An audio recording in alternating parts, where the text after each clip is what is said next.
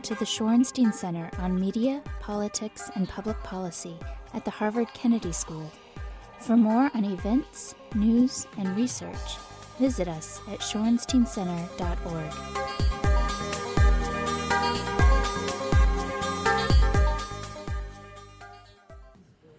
All right, ladies and gentlemen, thank you and welcome. We're starting just a couple of minutes early. I'm Richard Parker. I'm senior fellow here at the center, and uh, this is our first fall gathering of the Shorenstein Brown Bag Lunches. We hold them every Tuesday. Next Tuesday, you're invited to come here. Rick Hertzberg uh, of the New Yorker, former editor of the New Republic, and a, wonderful uh, journalist uh, and uh, former fellow here at the center.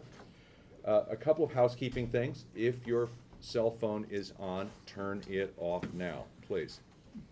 Uh, second, during the Q&A, which will follow after our speaker concludes, uh, uh, please identify yourself before you ask the question. And students have first priority on questions, and I will identify students who indicate by raising their hand or otherwise uh, to start the questioning off.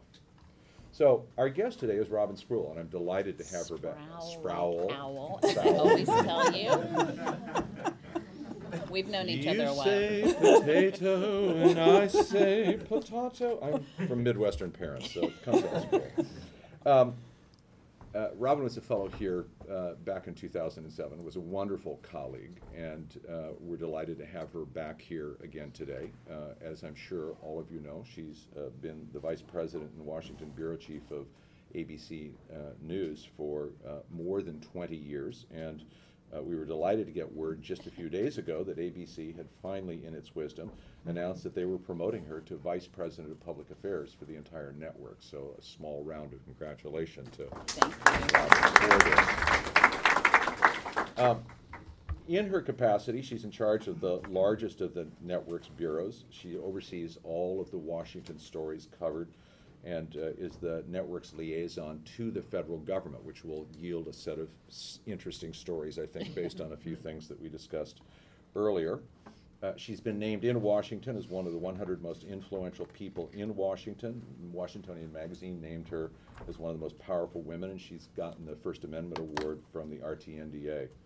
Um, she's been with ABC since the early 1980s, when there were no prohibitions on hiring child labor. Um, Actually, since the mid 70s. uh, and she's won Emmys, DuPonts, George Foster Peabody Awards, Sigma Delta Chi. It goes on and on and on, and I could keep filling out the resume, but I'd rather hear Robin speak, as I'm sure all of you would. So, Miss Owl, would you please? yes, I would, Richard, a learned man. And I will be the fool. okay, well, I, um, I'm talking today about uh, covering news in a changing media landscape. And it is, I think everybody in this room knows the times we're in. These are very exciting times. But I, it, as much as I, I call my twi- I, I just finished as 21 and a half years as the Washington bureau chief for ABC on the television and the overall bureau itself, radio, digital, television.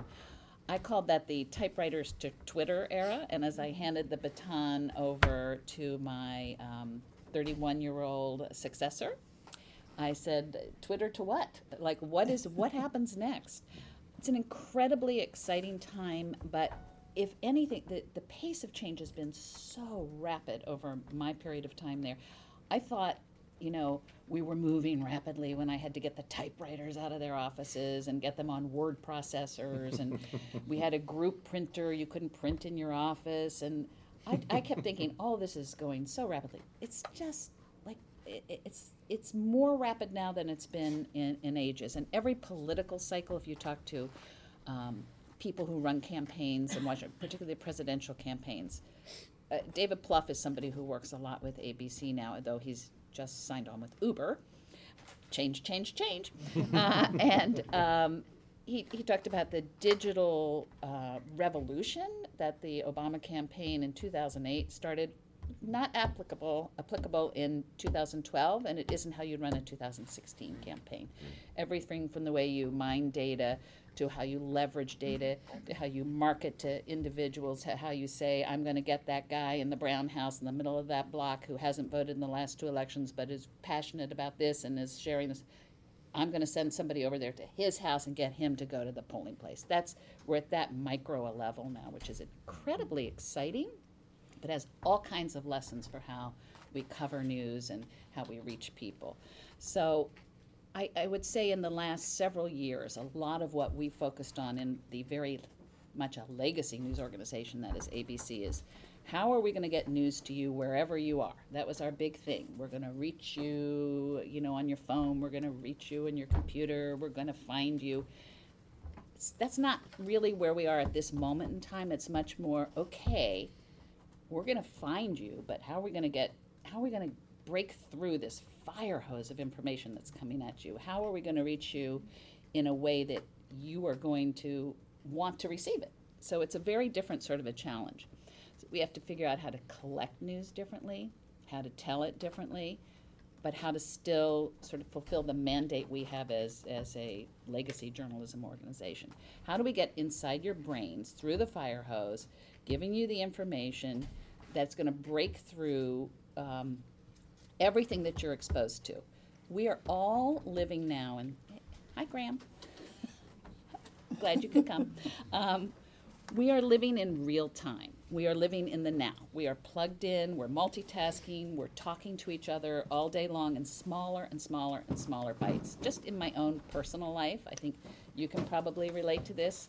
I have a 29 and 31 year old I used to periodically talk to them on the phone, and then occasionally we'd send emails. And now, any thought that pops into their head in the middle of the day, I get that little bite of a text, and I'm this. I'm adapting to that too, and I know that's how my audience is receiving information and news personally all day, and that has lessons for us as we move forward. We swerve in our brains now, we swerve, and digital natives swerve differently than um, some of the older generation, which I am a member. But we swerve from one topic to another. There's been a lot of criticism lately about uh, evening news programs, and ours is one of them. For, and I think it's mostly critics versus the audience. Um, you know, you have this depressing news story on about a beheading video, and then almost immediately you're, you're looking at a weather report and a tornado that's just smashed a house, and then there's an adorable baby in utero with a thumbs up. And that's the pace at which people are receiving and moving. And the stickiness of that beheading video is just simply not what it was, you know, a couple of years ago, even. It's not, it's just moving so quickly. And in this social media world in which we live, everyone each of us is a reporter of sorts. Every one of us is a news gatherer. More and more of us are news photographers. Um, half of social network users share or repost news stories, images, or video, and one in 10 now actually post news videos that they take themselves. Those numbers are just going like that. I mean, just recently you've seen it with the um, Malaysian plane that was shot down in, in Ukraine, in Ferguson the graphic images of back to Ukraine of bodies in that field, of body parts in that field, of personal possessions, whether they were coming from reporters who got there or citizens who were there. These are images that are completely unforgettable. And, and the reporters are trying to figure out how to cope with this too because a professional reporter who was there might be sorting through all these things to figure out what do I, you know, what is the taste, what what is the how do I reach people? How will I get to a story tonight or a story in an hour or tomorrow morning's whatever? And now it's um, what the NBC News reporter ran into in Gaza, who um, was a witness to the children on the beach um, who were killed by an explosion and immediately tweeted out that, that this was a horrific thing and it was a natural human and emotional reaction.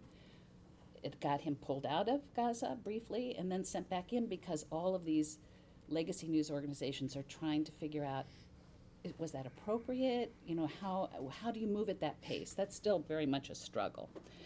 Um, and as we've seen this collision, I think, in the past couple of months of Ebola, Ukraine, Iraq, Gaza, beheadings, and war scenes. Um, David Carr of the New York Times said, um, if Vietnam brought war into our living rooms, the last few weeks have put it at our fingertips. And I think that's a very true thing, and we are living that and trying to figure out the challenges of that. So, with news breaking on Facebook and on Twitter, as another person said, Twitter news becomes a series of straws that offer a narrow that offer narrow views of a bigger picture. We're not going to go back to living without those straws or those narrow views. The question is, you know, we know they can be manipulated. We know they can be these views can be faked. We're trying to struggle with how we um, curate some of those things, but we're not going to be living without those. So the question is, how do you incorporate them? How do you still have the big picture? How do you still have analysis? How do you stay a legacy news organization in that?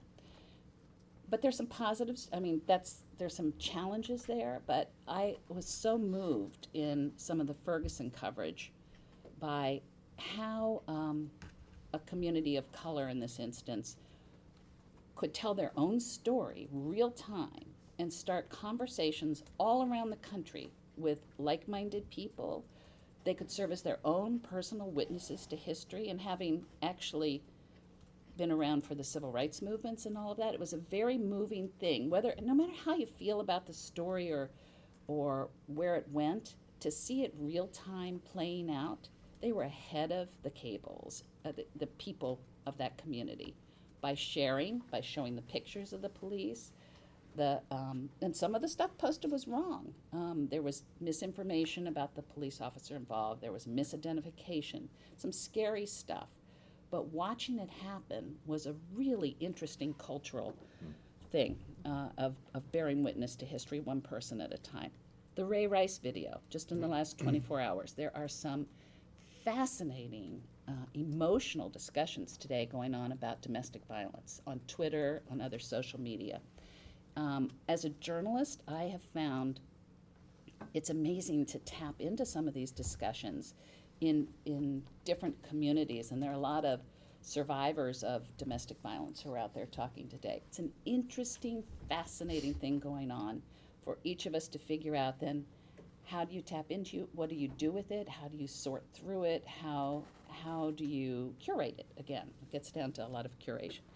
With with newspapers, um, there was always an easy way as we look at news coming in around us every day to know the value or the importance of a story. You go to the front page. Then all of these legacy news organizations, we did our own websites. We did a home page so you could sort through this.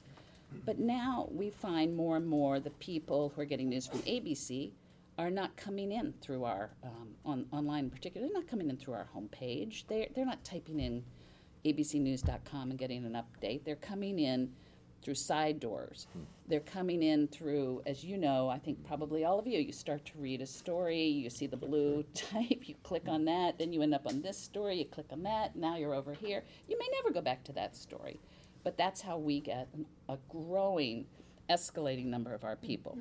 And we are, these big stories we do compete with the celebrity gossip, the, the celebrity nude photos, the cute animal videos, the recipes.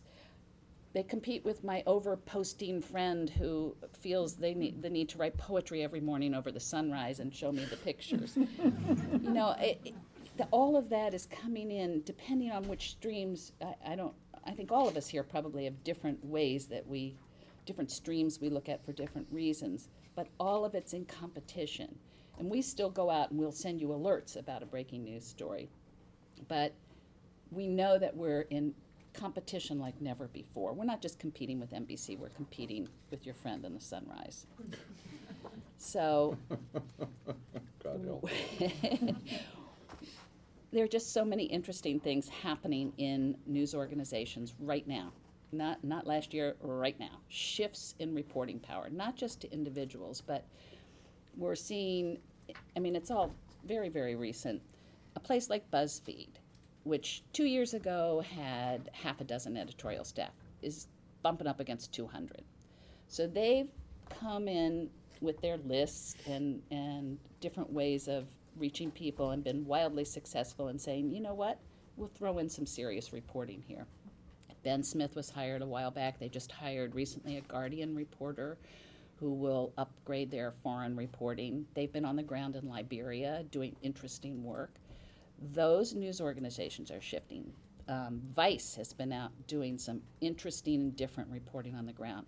Yahoo has hired the likes of Katie Couric for $6 million. Meantime, newspapers can't figure out how to make a profit.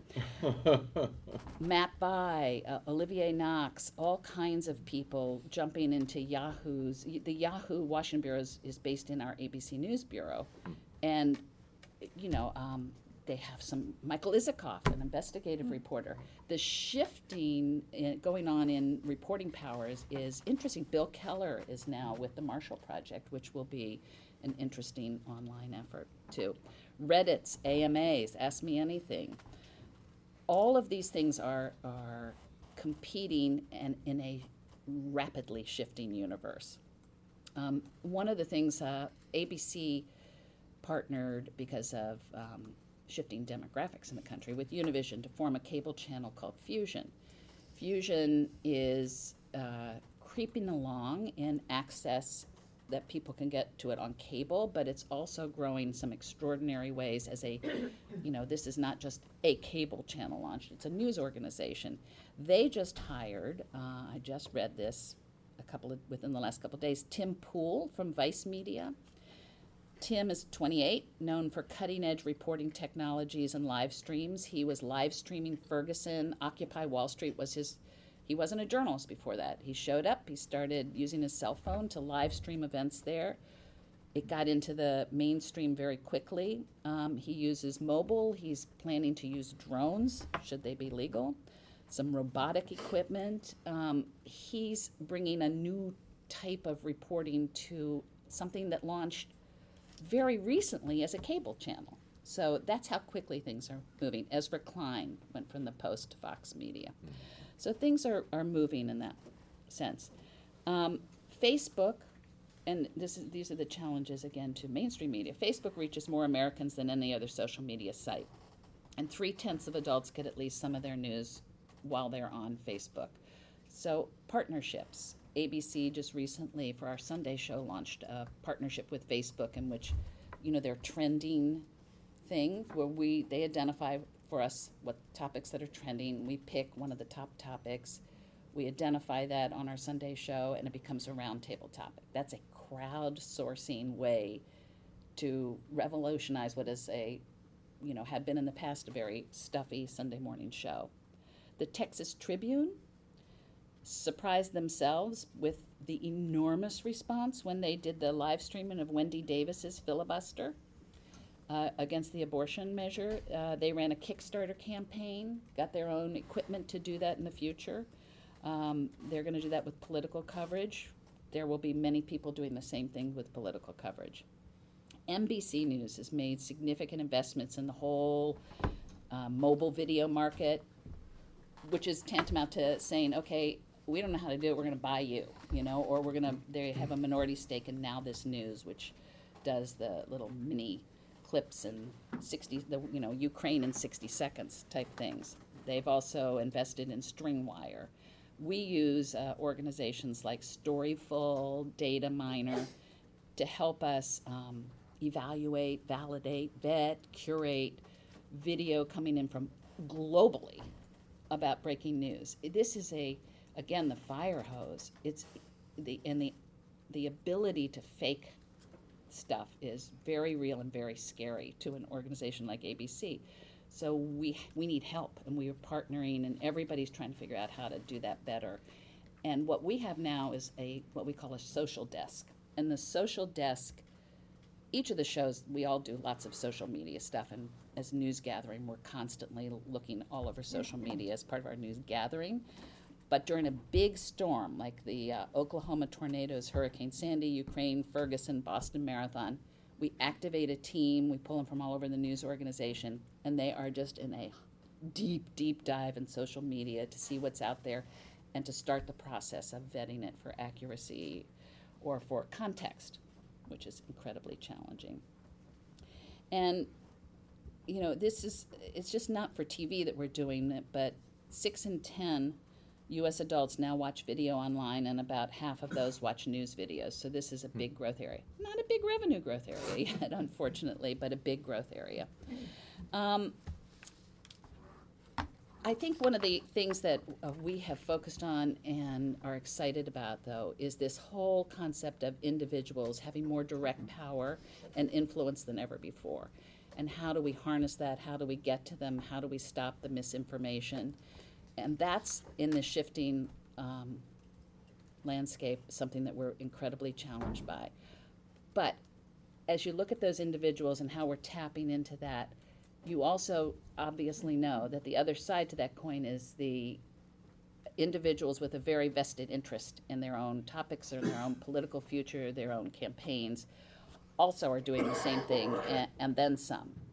Um, we constantly, as a, as a journalist in Washington, there are discussions with all of the bureau chiefs, print, broadcast, digital, about whitehouse.gov, which is the White House's um, direct reach out to you, avoid the middleman. Um, they, they live stream the president's remarks. They do sort of reports that look like, like a news report, the president's week, uh, news from the West Wing, things like that. Um, when the tourist came back to the White House uh, after the government shut down, there was a live streaming camera watching the president and the first lady greet the tourists coming back in, but there was no room for the uh, journalist cameras there. Now, they also, we fight with them daily about these issues, and it's every White House, it just gets progressively more of a challenge. Um, and more of a daily battle. Hand out photos. You've never seen a photo of the president handed out by them of a yawning, bored, exhausted, or weeping president. they are strangely good looking in all photos. Um, and, and, I always uh, joke with the press secretaries like it's just one step away from North Korea. but but you know what we're we're vigilant and I think it's a really important role of the press to continue to be a a, a witness uh, on behalf of citizens because that individuals cannot get in there and I think we still have a very robust and very possibly obnoxious press corps on this on this front. With the campaign coming up, I think um, the ability to transmit digitally, each candidate will probably have their own network as such, live streaming their remarks, news reports, closed circle of information, things that look very much like a journalist did them, but are very much part of the campaign. And uh, if you think things can't be easily manipulated, a classic example that I've heard my fellow bureau chief at CNN use is that they did a lot of the Republican primary debates in the last cycle. And they did instant polling and te- telephone, social media, who won the debate. Ron Paul won everyone. Mm-hmm. And that's because they knew how to do it better. They knew how to manipulate it better. So all of these are the challenges I, I think that we're facing as a legacy news organization and uh, are incredibly excited about, actually. Richard. Robin, thank you. What a great start to a discussion. Um, let me ask you a, a, hard question for a news supplier, which is not the question of supply, but the question of demand. You've mm-hmm. outlined for us the fragmentation, the increase in variety, the velocity, and the volume of news opportunities, I guess you'd Mhm. call them. Are, are, are you, are you getting a feel for how the nature of audiences is changing? Who's seeking what news? What news stays with people? What circulates to create consensus in certain communities and what just flows through? Is that, or is that not in the nature? That's a lot of different questions. Yeah, It's I know. that- You were and covering a that's- lot of different ways in which news is proliferating Right. as a It, it's, phenomenon. you know, we do a lot of audience research. Okay. And there is no doubt that for our mainstream television programs, it's an aging audience. Mm-hmm. Um, e- no matter how much we invigorate those programs, they're not bringing in to those appointment programs a new audience. Mm-hmm. So, but, and I would say the older the audience, the more they're attracted to the harder news. That's a Mhm. little bit um, of what we can see, but Okay. what sticks with them i- is is very hard. Harder We know. we have changed the formats of the Sunday shows, not just ours, but all of them have changed considerably. And there's a little more tape, a, a little faster pace. And a lot of that's an, in answer to, for even older audiences, how different it is in the way our brains process information and um, how impatient we get sometimes with a longer, slower format. So we have seen some So the change. caffeination of news continues, right? The Yes, it- hypercaffeination. Yes, that does continue. Yeah. As far as topics go and what sticks, um, we're, we're of the mind very much that it's a broader lens that people want from us. Um, and we get good feedback uh, on our public affairs show, again, our Sunday show. We're not as focused on horse race politics or on just what John McCain thinks of every single every single issue. I think the answer is bomb them. Isn't that what John McCain thinks?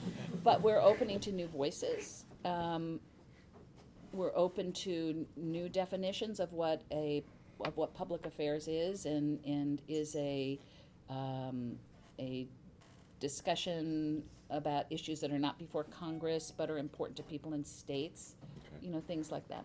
Okay, thank you. Let me take a student's question to start. Yes, Hi, thank you very much. My name is Lisa Fitzpatrick. I'm a mid-career MPA student. Um, I'm interested in uh, health, so health reporting, and I'm interested to hear your thoughts about the future of health reporting and health news. Um, I tend to be very disappointed with the health news that I see. A good example is what's happening with Ebola right now. There's a lot of information out there about Ebola, but very little, if any, regard to the optics of how we're reporting about Ebola, particularly related to the cures of the um, physicians that are coming home. And what about the people who don't have access to these cures that we don't really have, but the public doesn't understand that?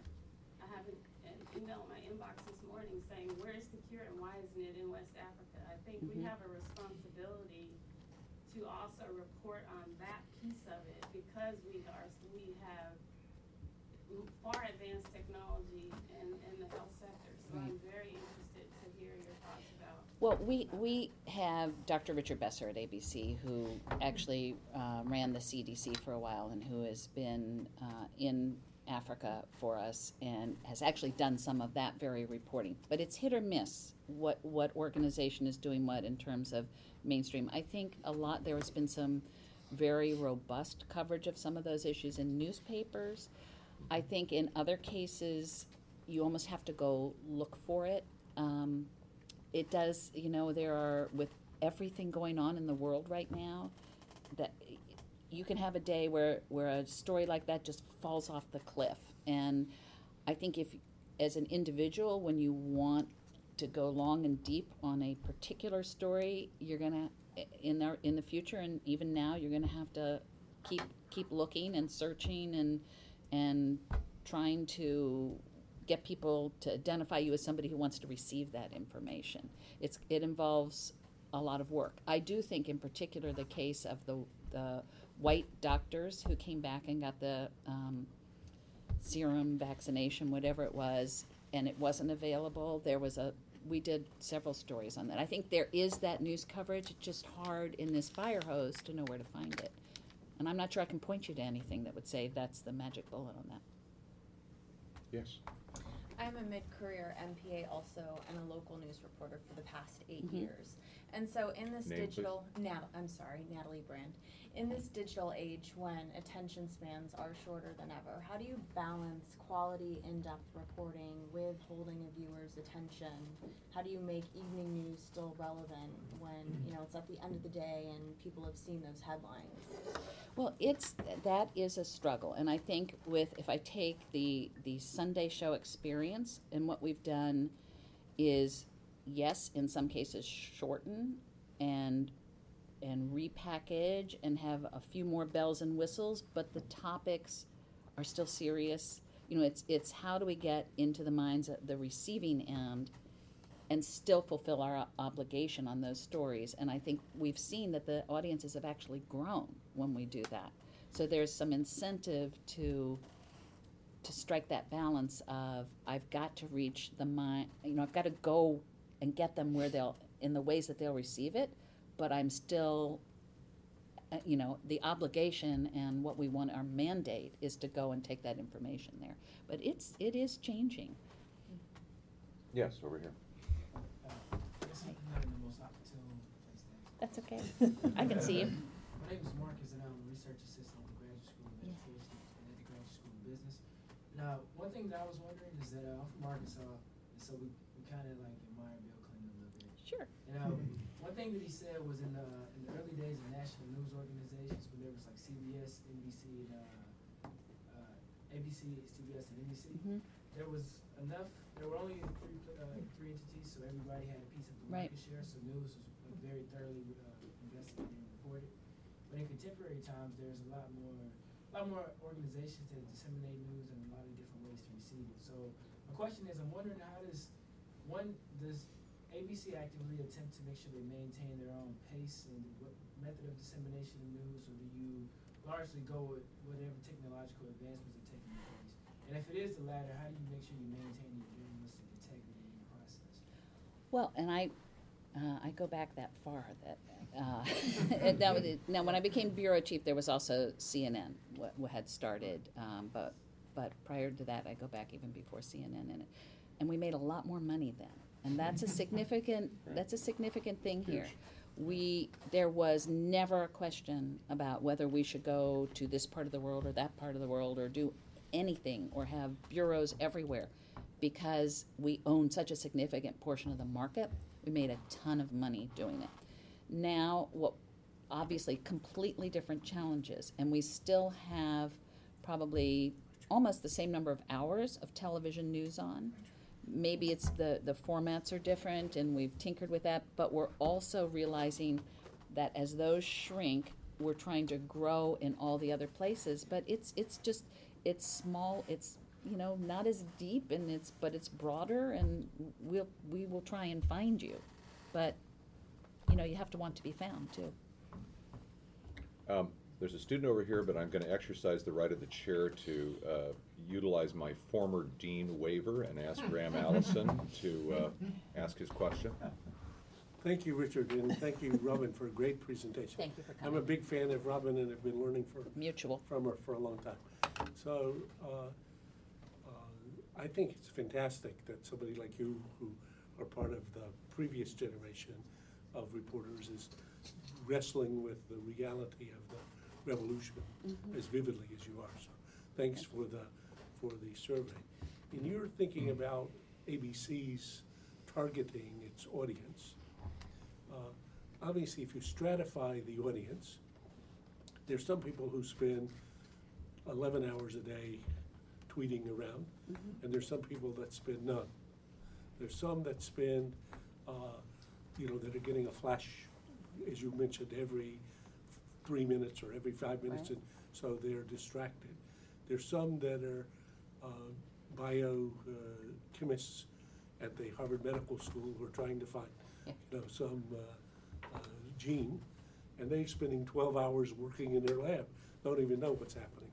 So, how do you think about you? And, and one of the things about the digital uh, audience is you can look and see who clicks, and then sell particular ads to particular eyeballs.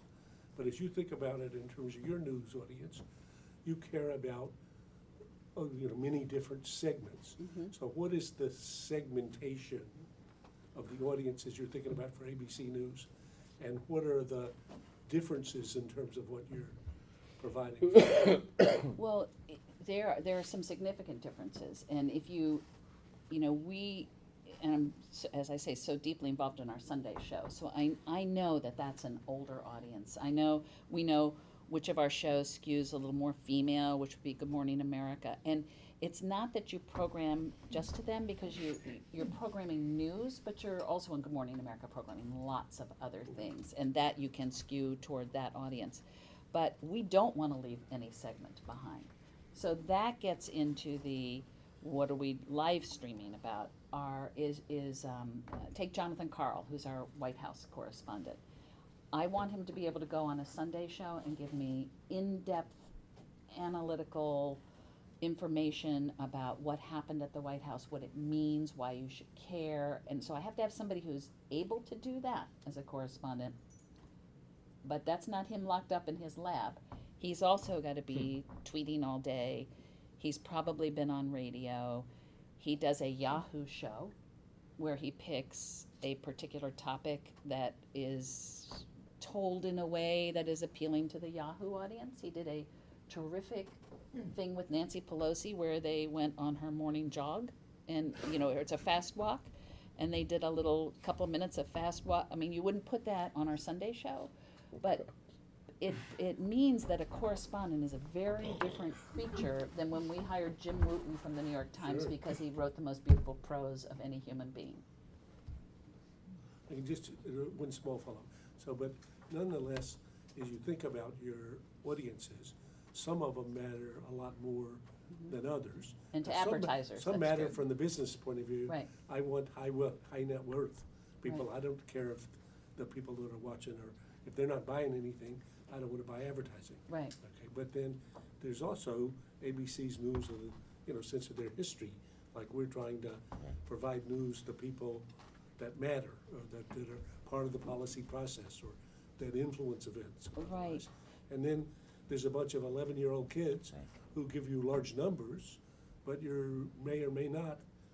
Uh, So just, have you all got it segmented to ninety-seven different It- you know, target it's- audiences? When we or- sit in our morning editorial meetings, we're not saying, well, we're not gonna do that story because the eighteen to twenty-five year olds wouldn't like that. That, that never happens. It, there's still an editorial sense of, this is what's important to know, this is interesting, and the, the need to know, those are all still driving us, those key journalistic, you know, truisms. I mean, we, we still all feel those and believe those, whether we're the young young people at ABC or the older people at ABC. There is that, but you know, it's interesting when you talk about. I've come long enough in the business that I know who we were sort of programming to in our mind. There's people like us, you know, people who want the news and all of that. And then I lived through the, you know, it used to be you get, we called them the nutcase letters in the mail of, you know, on and on about the FBI is watching me and why don't you do my, this story about me and Black helicopters. and then suddenly it was thousands of emails that would say, I, I can remember a particular show that was so shocking to Sam Donaldson because he was the anchor of our Sunday show and was after 9 11.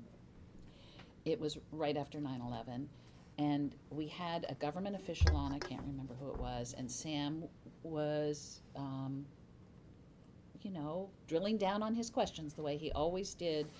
And the emails that we got back from all around the country, all kinds of different people about how offensive it was to them in this atmosphere to ask those tough questions, you know, and, and are you anti government? I would say that this digital age has opened up it, and we're much more aware of all those other different audiences than we were to in the days when our New York newsroom on Monday mornings we would play a game. Then Washington we'd try and figure out who did Roone Arledge have dinner with last night because that's the stories he was pushing. Are we better off knowing that twenty percent of our audience believes in UFOs? Is that, is that, is well, that helpful? I, you know, it's a more what is that telling us? informed way to think about the news, and I, it is definitely it's not so much business driven as it is.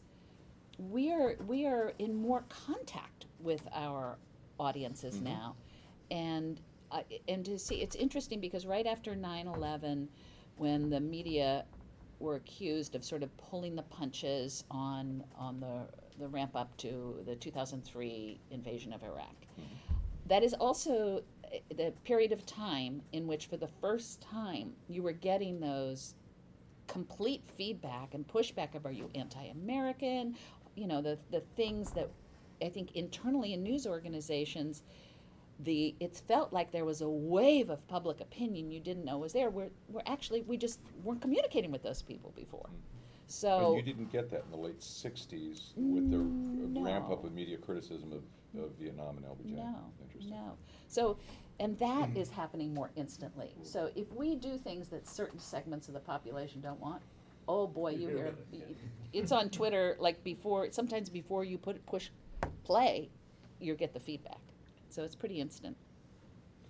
I must say, the idea of jogging with Nancy Pelosi. Fast really, walk, you know, fast walk. Fast walk, fast Yeah. walk. I just, I mean, the image of sort of like a Martha Stewart cook-off with LBJ as the guest barbecue cook. It got like- very big numbers not- on I'm sure.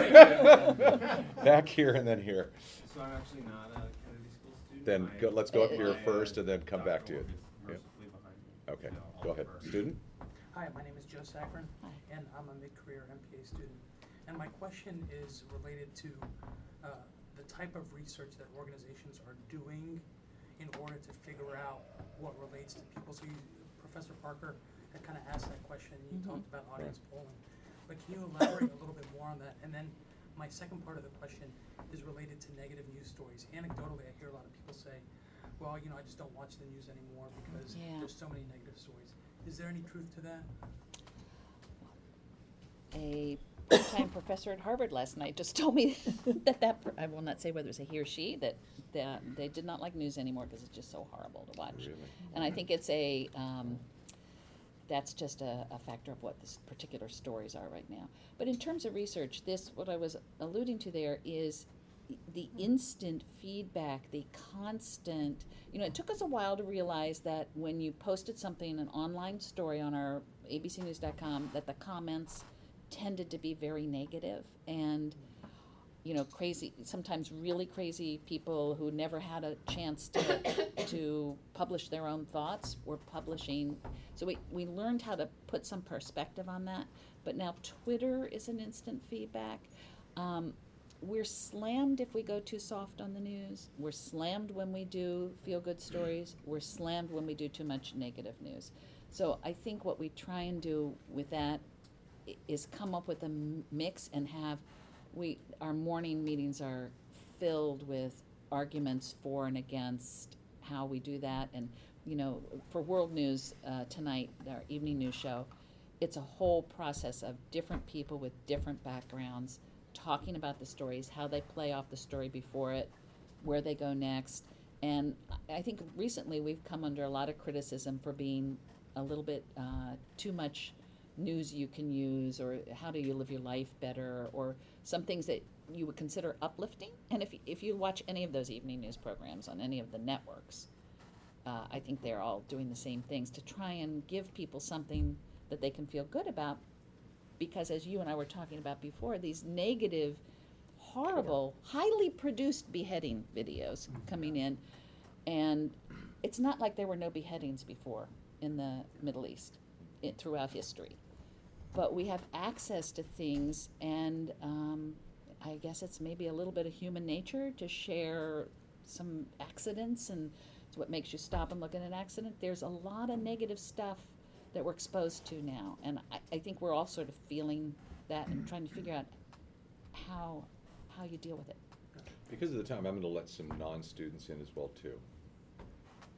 Um, hi, Chris Russell, Hi. from Belfer Center. yes Um, as a longtime print legacy, uh, person, I, I guess I'm thinking about, uh, both your emphasis on the audience as well as the production of news and the anecdote about jogging with, uh, Nancy.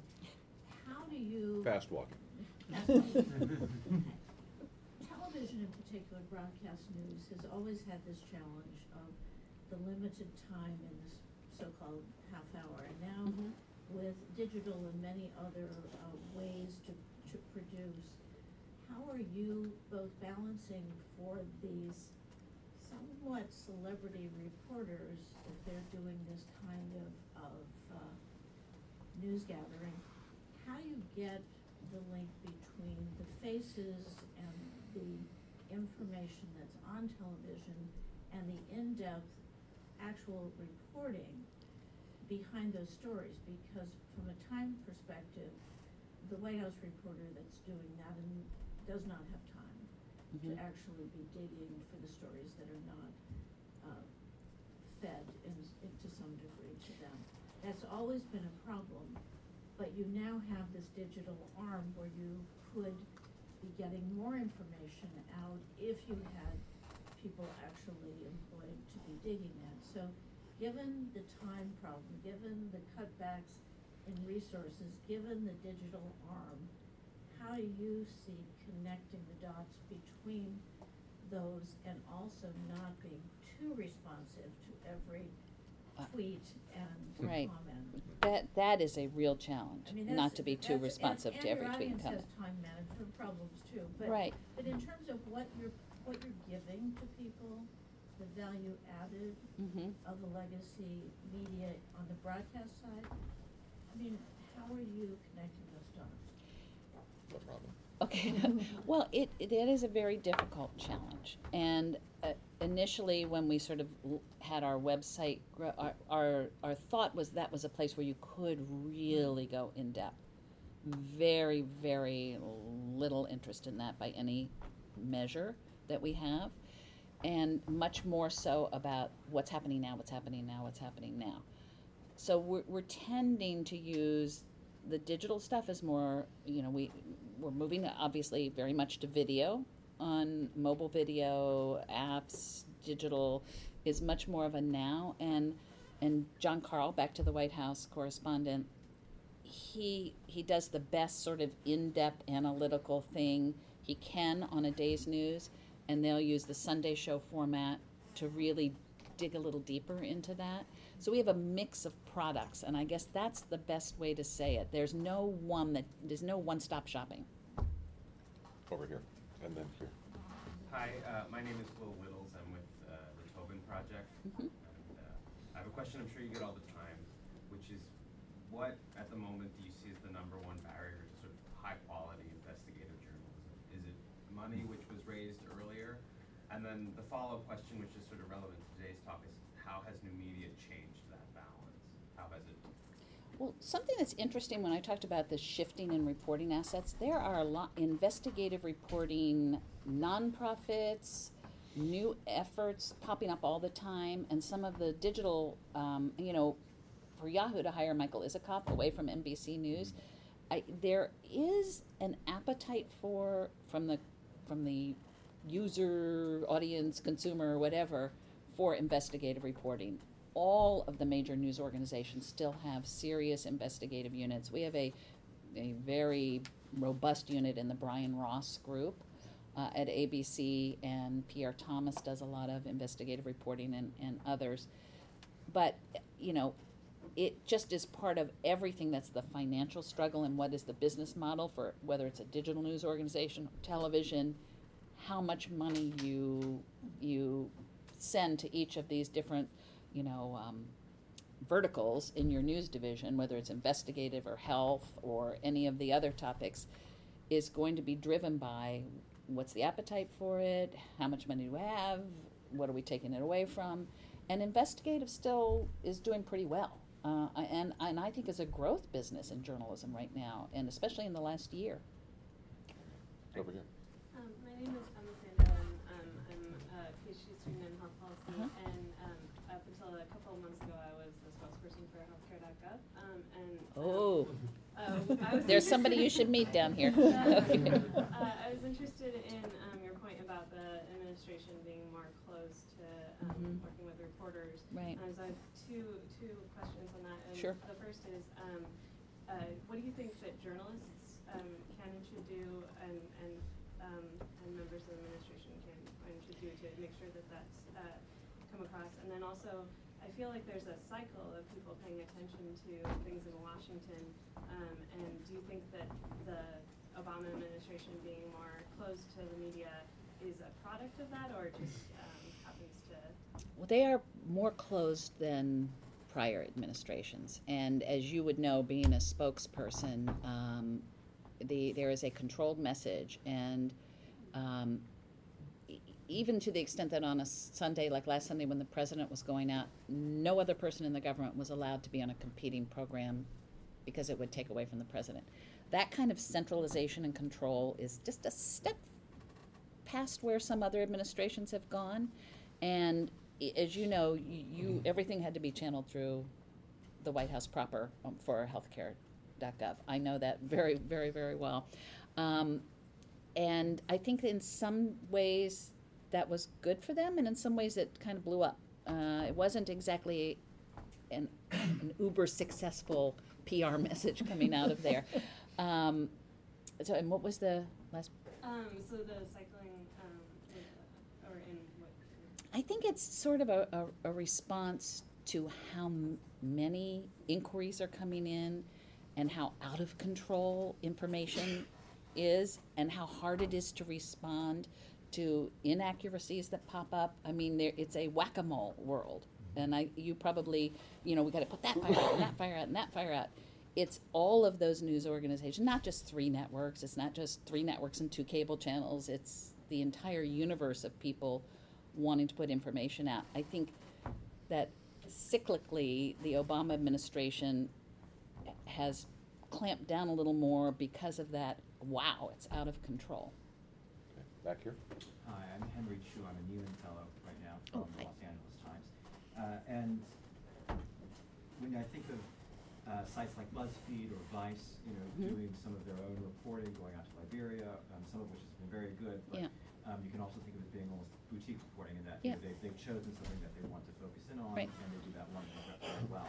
Um, for a legacy organization like yours, like mine, do you that have competing interests or uh, try to be general interest? And not Right. only do we do Liberia, you know, we're doing the Eurozone crisis, we're doing sports, City Hall. You, know. you bundle everything, Exactly. yeah. Uh, do you see a viable future for us? I, Not in the hands of Sam Zell. no, I, I actually do because I think as we go further down this path and it becomes more overwhelming, there are some brands, to use that word, that stand for something. And I, I think it's just important to continue to stand for those values and that um, curation, bundling, whatever it is, and to to be that that that's what you do well. And um, so I, I think cyclically people will tend to go back to some of those brands if they're still there and can still afford to be in business. Over here. Yeah, over here. You had a question? Um, Yeah, um, I'm Adam Green, I'm an independent uh, Twitter consultant. Okay. I appreciate your survey of social media, but there's a trend in the last couple of years that I'm Mm-hmm. curious to see if you've noticed. It's a shift away from narrative to gestalt. There's, I mean, they were called news stories for a Mhm. reason, they have a plot. And in twenty twelve, the Obama campaign did an excellent job of creating a narrative about Mhm. Romney. But recent news events like Ferguson or Gaza were more just random things. mm-hmm. The, the um, kids on the beach, pictures of people with their hands up, but very little story yeah there. well I- Yeah, and, and and Twitter is a tool. It's not a, you know, it's a it's a platform. It's not really driving narratives. But I do think, and maybe it's uh, the nature of the very stories we've been seeing. It has been more emotionally driven, or and and may, maybe that I haven't really thought about that too much. But um, it'll be interesting to see in the 2016 campaign how the social media is used by uh, the candidates. In the back. Hi, I'm Steve Burgard from the School of Journalism at Northeastern. Can Mhm. you talk to us a little bit about the decision to split off the chief anchor position from the nightly Sure. news? Uh, was that strategic, or was it, it had to do with the gravitas of the individuals, or what Background exactly? was it? the audience, they won't all know about the split off, I don't think. Oh, okay, okay. And this, um, what this is about is that ABC News, uh, when Diane Sawyer, traditionally, the evening news anchor has been the chief anchor for the network. So that means in a 9 11, on an election night, for the State of the Union address, for the major events of our times, that is the anchor person you will see. And it's, it's a combination of those two things. In particular, George Stephanopoulos um, for ABC was the anchor of Good Morning America, a show that has uh, earns most of the money for the news division. He has a very important role there. He has already been sort of backup to Diane all along, but that show is so important to the network. N- nobody wanted to move him to the evening news, and the evening news has become less relevant in terms of being the showcase for our network. So it was a little bit driven by both. Um, I don't think the next round of evening news anchors will be the same stature uh, of you know Walter Cronkite of the past. I think we've seen a diminishment of the stature of those, and um, and also it played very much to George's strengths. He has um, been our, an anchor for the Osama bin Laden night. For he is the really has become the voice of ABC News, regardless of where he's sitting.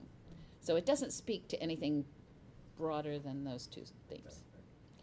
We're coming up on one o'clock, and so I'm going to call a halt to the questions. I would like to thank Robin uh, for this extraordinary.